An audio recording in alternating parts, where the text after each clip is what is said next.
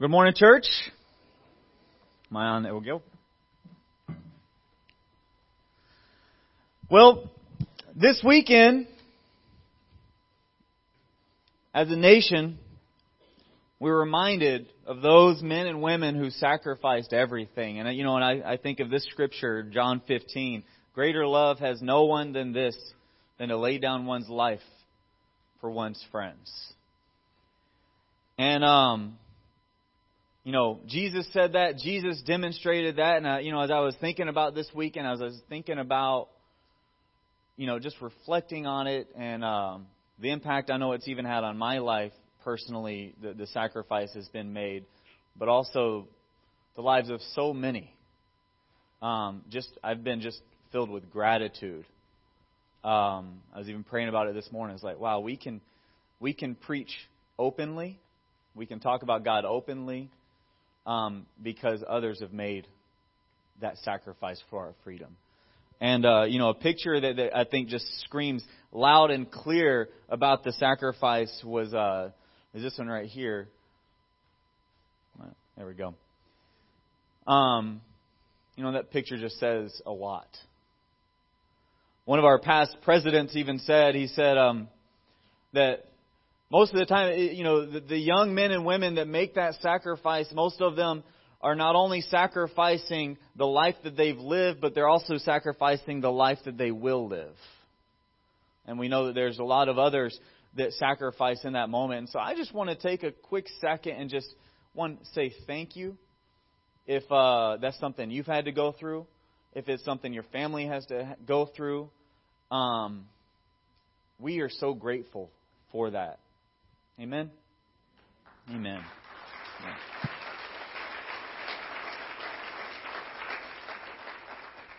We're going to jump into the sermon. The title of it is Who Are You? Before I do that, I got a couple uh, just special announcements, an introduction and then an announcement. But uh, sitting in the back there, um, very excited because uh, you know, we, we get to experience uh, Jerry and Arlene Sugarman. They, they're elders in our church here in uh, the North region and oversee it. But uh, Jerry's parents, Jordan and Ruth Sugarman, are in the back. Um, they used to be disciples here in Santa Clarita, and now they also, they're awesome disciples up in the Antelope Valley, serving faithfully to uh, to the Lord and the church up there. And so, thank you guys for your service, and uh, we love you guys. And then also, as of nine o'clock this morning, 9 a.m. Michael and Katerina had their baby. And so, so exciting. God, God is just awesome, isn't He? So, anyways, we're going to jump into the lesson. The question of the day really is, who are you? And, um, every now and then you just got to ask yourself that. And depending on if somebody's asking you that, you might have a different response. Sometimes it's like, who are you? And you're, eh, you know, might generate an insecure response like, you're right. Like, who am I? For some, if somebody says, who are you? It makes you like kind of big and proud because you know who you are. And so, um, I'm excited because we're going to answer this question in a second. And we're going to be in Mark chapter 5. We're going to be on the front end of Mark chapter 5, but um, as I've been studying this, uh, you know, I've learned a lot of things. And uh, one of the things that I've learned and uh, is, is, and I'm really going after this, is trying to discern what's urgent versus what's important. And I think that that's something that we all have to figure out. Sometimes the things that are most urgent aren't necessarily the things that are most important. Now, sometimes things are urgent and important. You know, you read in Mark chapter 5 about a situation um, where Jesus is uh, on his way. He gets approached by this guy named Jairus. And Jairus comes to Jesus my daughter is going to die. He's a synagogue leader. My daughter is going to die. Come and save her. This is what you would call an urgent and important issue, right? But on his way to this appointment to heal this guy's daughter, somebody touches Jesus' cloak, but it wasn't just anybody touching Jesus' cloak. It was somebody that had the faith to touch his cloak and said to themselves, hey, if, if I just touch him, he will heal me. This woman had been subject to bleeding for 12 years, and she was like, if I just touch him, I'll be healed. And so Jesus is walking, he's got the crowd following him, and on his way to this really urgent and really important matter, and he stops and has a conversation. Conversation is like, Who touched me? And everybody's like, A lot of people are touching you, Jesus. You know, he gets through, he figures out who it was, and then he has, he makes sure the woman understands it. It wasn't because you touched me, it's because your faith that healed you. But in, in the meantime, Jairus' daughter died. You know, the urgent, important situation didn't necessarily get didn't get taken care of. Or at least that's how we can look at it sometimes. I tell you what, studying out about Jesus, like he challenges my priorities to the fullest. Because I would think, Jesus, you know that you've got limited time. You need to get there. But he stops and has this conversation with this woman on his way to healing Jairus' daughter, and in the meantime, she dies. But but what they don't know is that you know Jesus has other priorities in mind. He's not just the healer; he's also the resurrection, right? And so he's he's got other priorities in mind. And so as we I study out the Gospels and learn about Jesus, I'm like, man, Jesus is just awesome. I mean, do you realize? Do you realize this? Like on the way to Jesus' appointments, he does things that for me would be the greatest thing I've ever accomplished. This was just on his way. He does things that if I looked at it and, and if you looked at it like this would mean this would be my life's greatest accomplishment. Jesus was did it in the midst of an interruption. He challenges us. He challenges our priorities. And if you're if you're here right now and you're looking at your priorities, you're looking at your value system, and uh, maybe it's getting reworked a little bit. Maybe it's getting challenged a little bit. Maybe Jesus is trying to get your attention in some kind of way. Maybe he's trying to show himself to you in another way.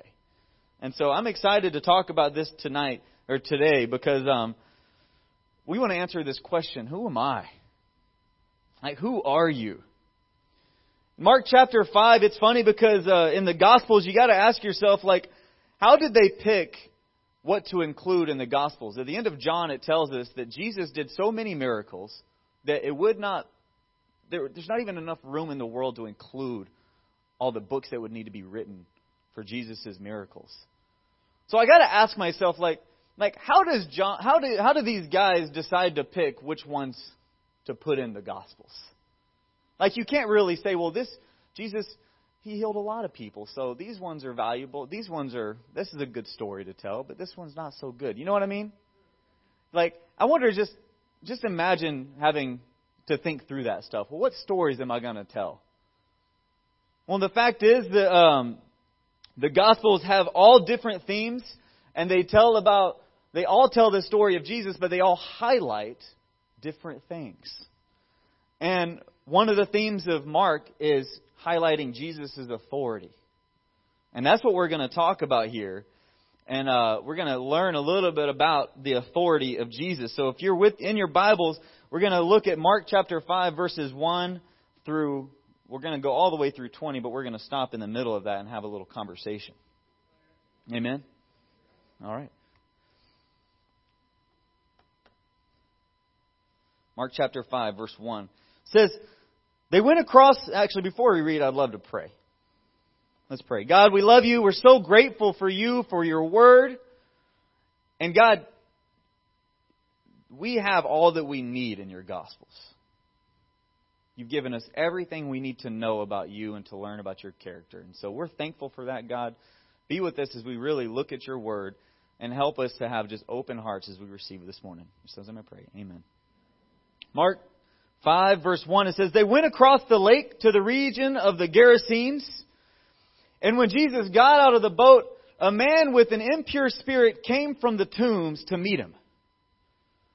This man lived in the tombs and no one could bind him anymore, not even with a chain. For he had often been chained hand and foot, but he tore the chains apart and broke the irons on, the, on his feet. No one was strong enough to subdue him. Now, this is what writers like to call foreshadowing. No one was strong enough to subdue him. You just wait. We're setting up a boxing match here, an epic boxing match.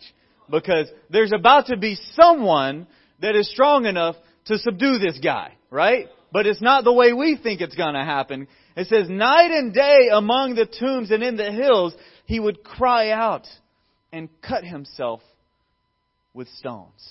Night and day. When he saw Jesus from a distance, he ran and fell on his knees in front of him. You know, the fact is, like, Jesus had done most, most of his ministry in the, the region of, like, Capernaum and on the other side, and he's come to this area of the Gerasenes, which is, it, it's kind of like a Gentile territory. It's part of what they call the Decapolis, ten cities, but this is like crossing on the other side of the tracks, if you know what I mean. I remember when I first moved to LA and I and I wanted to go tour Sunset Boulevard. I just drove on Sunset. And I'm I'm driving and I'm like, wow, these houses are nice. And then you you get one stoplight and then you, you cross the, the street and you're like, whoa, what just happened? This is like I feel a little unsafe right now. I need to I need to turn around and go back the other way. But you know what I mean? Like this is Jesus is coming into, like, in a way, a, a territory of a people where there, there is open hostility towards him because he's a Jewish man. And he's going into the region of the Gerasenes, which is mostly Gentile men and women. The thing is, is Jesus had seen this man. He knew his plan. He knew what he was going to do. But this man had not seen Jesus. But, uh, excuse me, we don't know if Jesus actually saw him but this guy saw Jesus, and it says he ran up to him. And he falls on his knees and he's like shouting at the top of his voice, What do you want with me, Jesus, Son of the Most High God? In God's name, don't torture me. For Jesus had said to him, Come out of this man, you impure spirit. You know, the fact is, when you come in contact with real power, with real authority, like Jesus, your reaction might be like this. What do you want with me? A little bit of fear? A little bit of struggle? Like when you really get it. Jesus said to him, What is your name? Now, I love that Jesus asked that question. Like, sometimes it's like, Jesus, why did you ask that question? Like, don't you know who this guy is? Weren't you, wasn't this part of your plan to come and save this guy?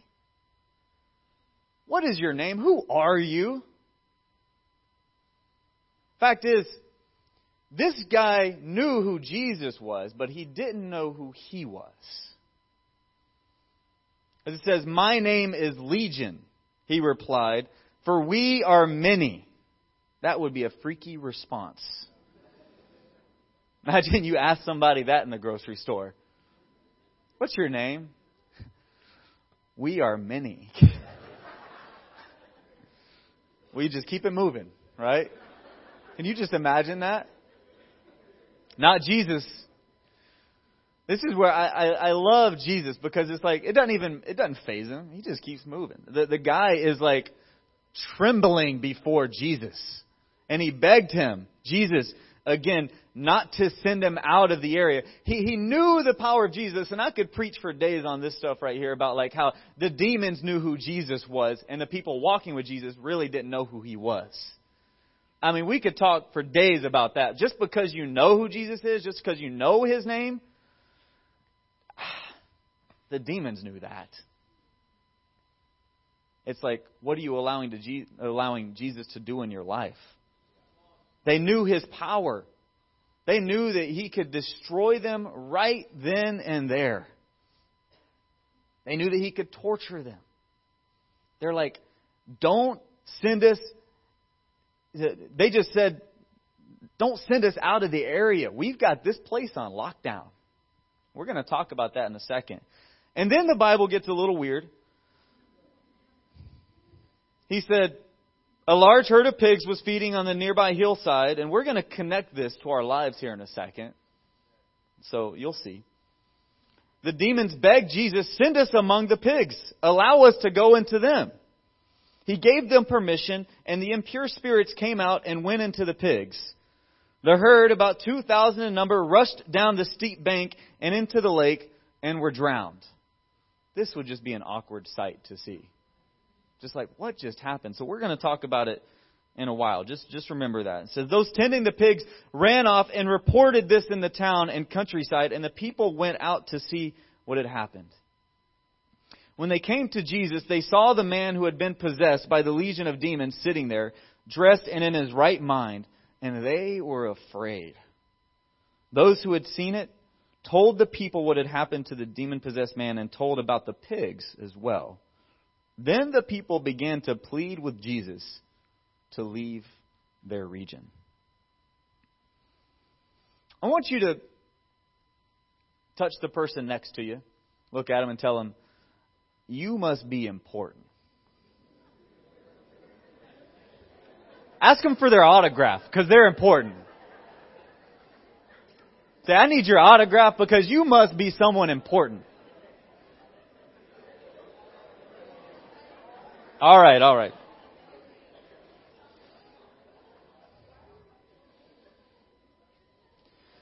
You know, because actually, to, to really fully understand this, and I think to really grasp this, we actually got to talk about what happened that day. You know, see, we got to talk about Mark chapter 4.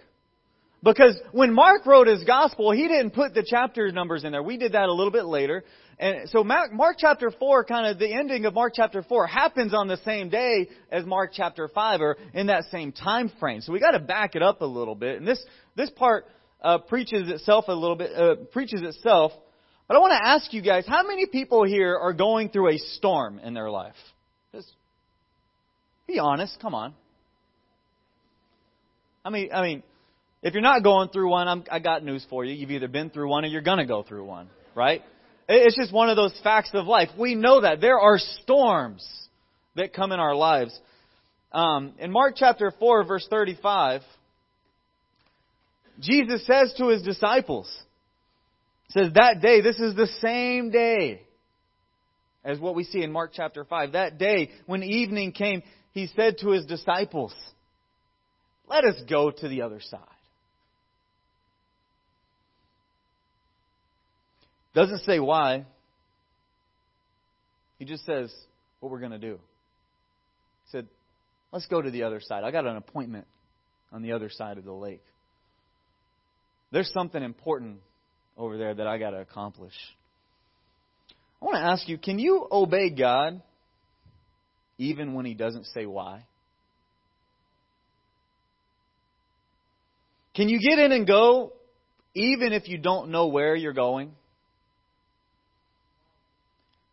If you believe Jesus has all authority in your life, you don't need all the details to be obedient.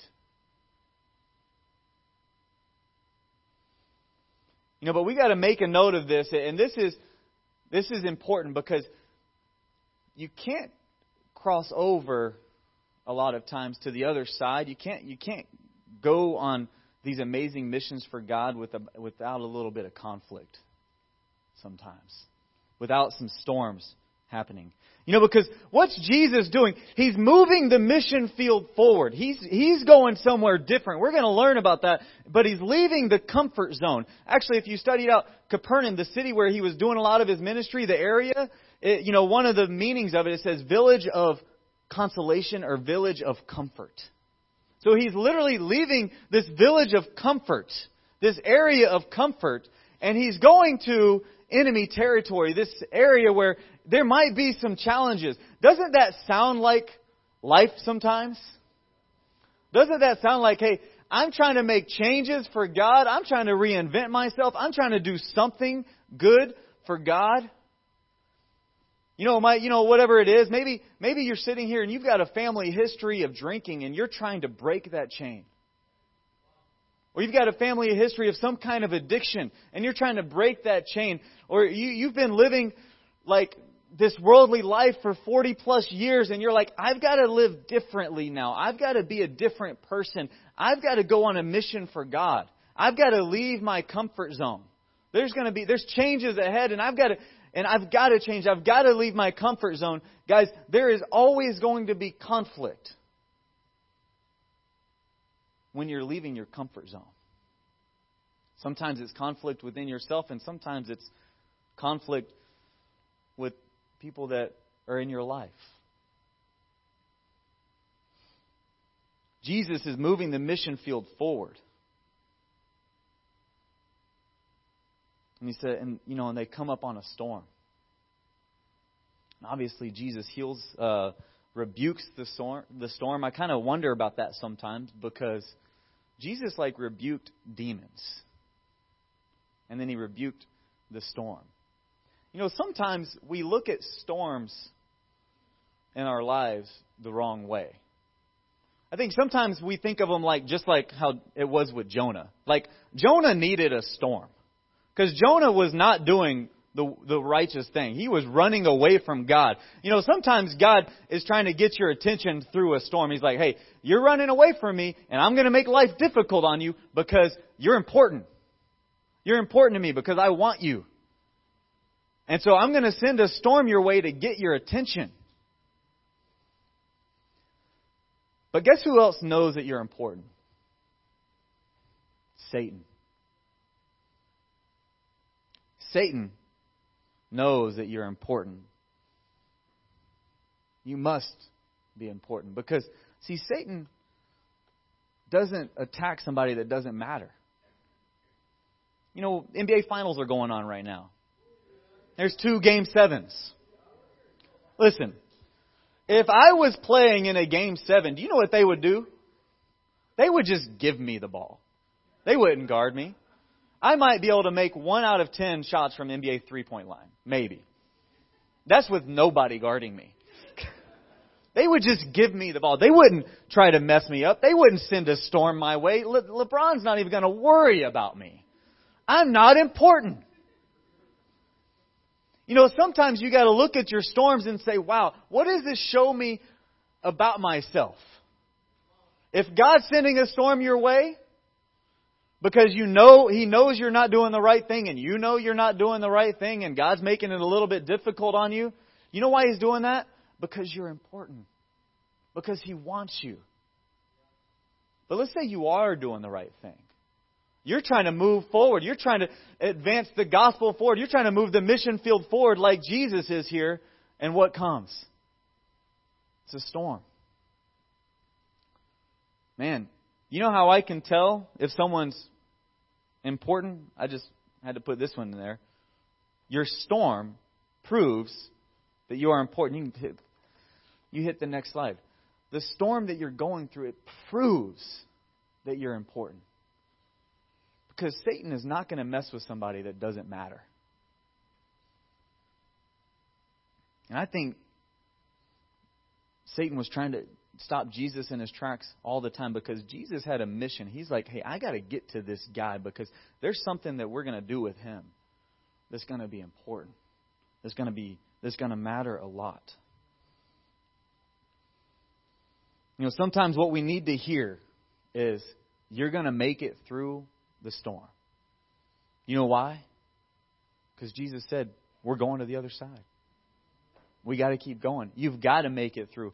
We got to stop asking the question of, will I survive the storm, but more, why did I survive the storm? It's because you must be important. Satan doesn't pick a fight with somebody he's not threatened by. Which begs the question what if you're not going through any storms? Or haven't gone through any storms? Life's just nice. Life's just comfortable. I'll let you think about that one on your own for a second. Because Satan's like, well, you, you know, you're not doing anything anyways. So, I'm only trying to stop the people that are making moves, that are going to make a difference. I mean, that, that's tough to hear, that's tough to swallow, but isn't it true? Isn't it true? I remember when I got baptized, somebody told me that. And I was praying for storms, and I was like, send them my way, please. Because I just want to be proved worthy. You know, I want, I want God to teach me some things. I want God to humble me. Well, yeah, I broke my leg. I'm like, well, that, that one, that, that, that'll humble me. You know, there, there's a few other things that happened in my life. And I mean, I was like, I was kind of grateful a little bit because you know what the storms proved? That I was important, that I was doing something. Because either God's trying to mold me or Satan's trying to stop me. Either way, I'm important. Right? So you got to understand this and you got to realize this and you got to say this to yourself sometimes. I'm important. You got to understand that.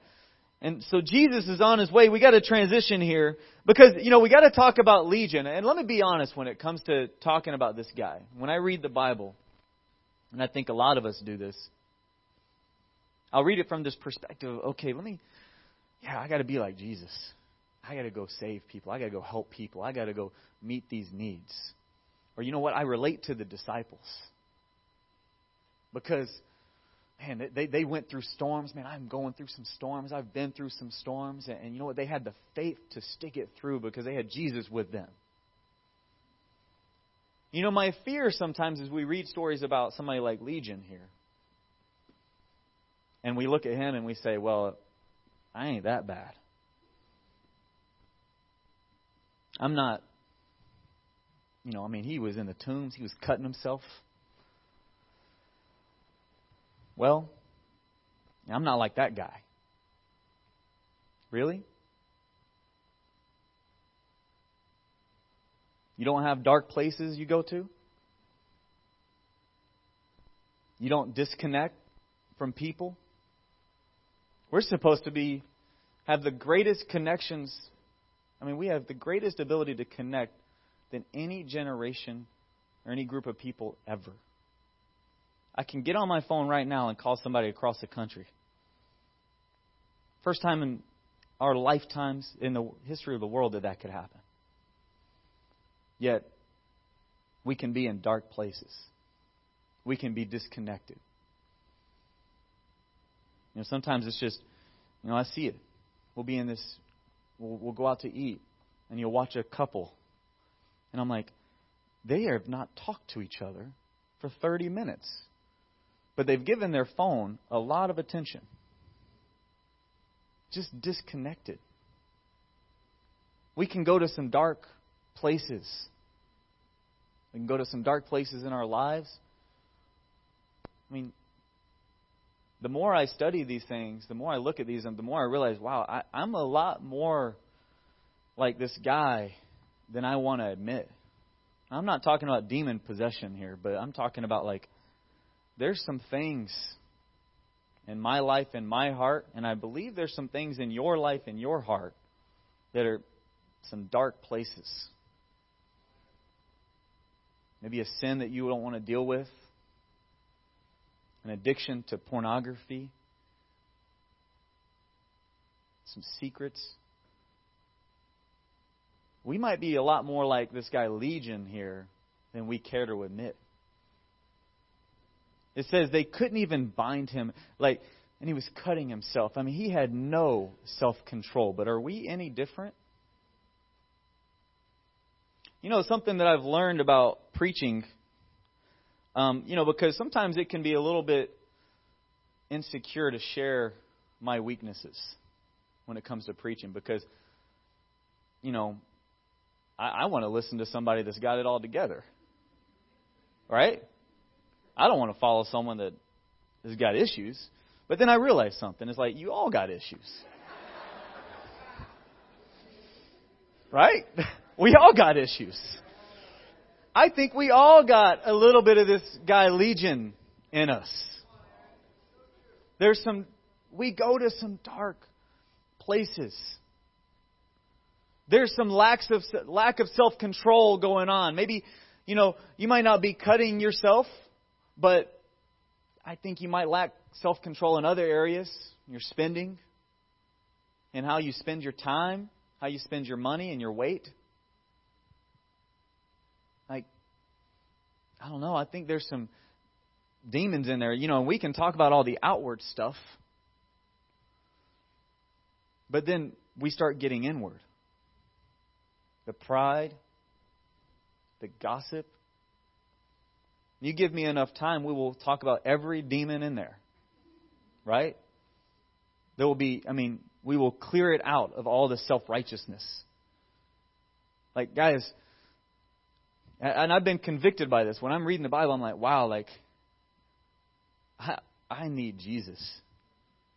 I'm, I'm important because Jesus was willing to go through the storm to get to this man because he knew that he was important. He was willing to go to the cross for you because he knew that you were important. Because he knew it. Now we got to talk about the pigs. Right? We got to talk about the pigs. You know, and because at first, you know, when you read a story like this, you're like, what is, what is going on here? What, what's going on here? And there's something I learned. There's a little connection that I made with what's going on here because, you know, like, on, on surface level, it looks like, okay, Satan doesn't want to give up without a fight. Or, or it shows Satan's in, uh, intentions with this guy. That he was there to kill. And that is how Satan operates. He is there to take you down. And he is going to challenge you, and he's going to challenge what's most important to you, really, not what you think is most important to you, but what's really most important, which is a relationship with God. And he is there to take that out by any means necessary. But then you look at this story, and there's a cool connection that can be made.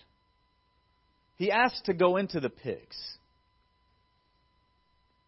because he knows that the pigs mattered more to these people in this area than this man mattered. And he said, If I can go into the pigs and kill the pigs, then they'll send Jesus away. The way Satan attacks is he goes after what's most important to you. He goes after that. He's like, Send me Job. You know, when God and Satan had an, a little conversation, and Satan's like, "Hey, I, I, I've been searching all over." God's like, "Have you considered Job? I mean, he is a bad, bad man. He is my boy." This is the updated version, but. And Satan's like, man, He's not going to follow me. Uh, you've given him everything. You've given him the flocks. He's got a great family. He's got the good looks. You've given him everything. God's like, take it away. See what he does. Satan will attack what's most important.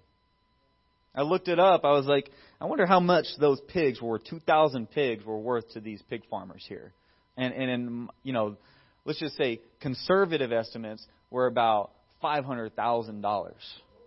Uh, non conservative were $2 million. I was like, that's crazy when you include inflation and all that stuff. Right?